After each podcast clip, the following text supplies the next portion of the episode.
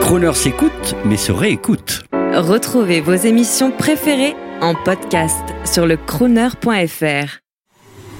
Vous êtes à l'écoute de Croner et chaque jour de la semaine, Vers 12h50, une personnalité amie de Croner vous délivre son coup de gueule ou son coup de cœur. mais toujours avec l'élégance du crooner. Bonjour, c'est Olivier Dassault pour Croner Radio.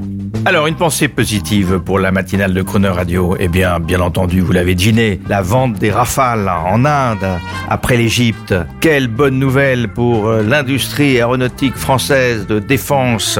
Quelle bonne nouvelle pour euh, les 500 coopérants qui travaillent sur ce programme. Il n'y a pas que Dassault Aviation.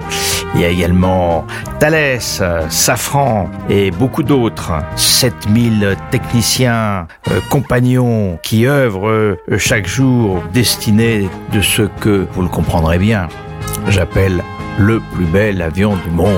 Eh bien, aujourd'hui, il a fait ses preuves. Les pays commencent à l'acquérir. C'est une euh, belle série qui s'annonce. Et vous connaissez l'adage. Jamais 203. Et puis une autre chose, le président de la République est venu visiter nos usines d'assaut aviation à Bordeaux-Mérignac, premier président de la Ve République, à se déranger sur ce site. Dans son discours où il s'est adressé à l'ensemble de l'entreprise, il a eu cette très belle phrase où le Rafale, grâce à sa persévérance, a trouvé aujourd'hui sa reconnaissance. Pour Crooner Radio, c'était Olivier Dassault.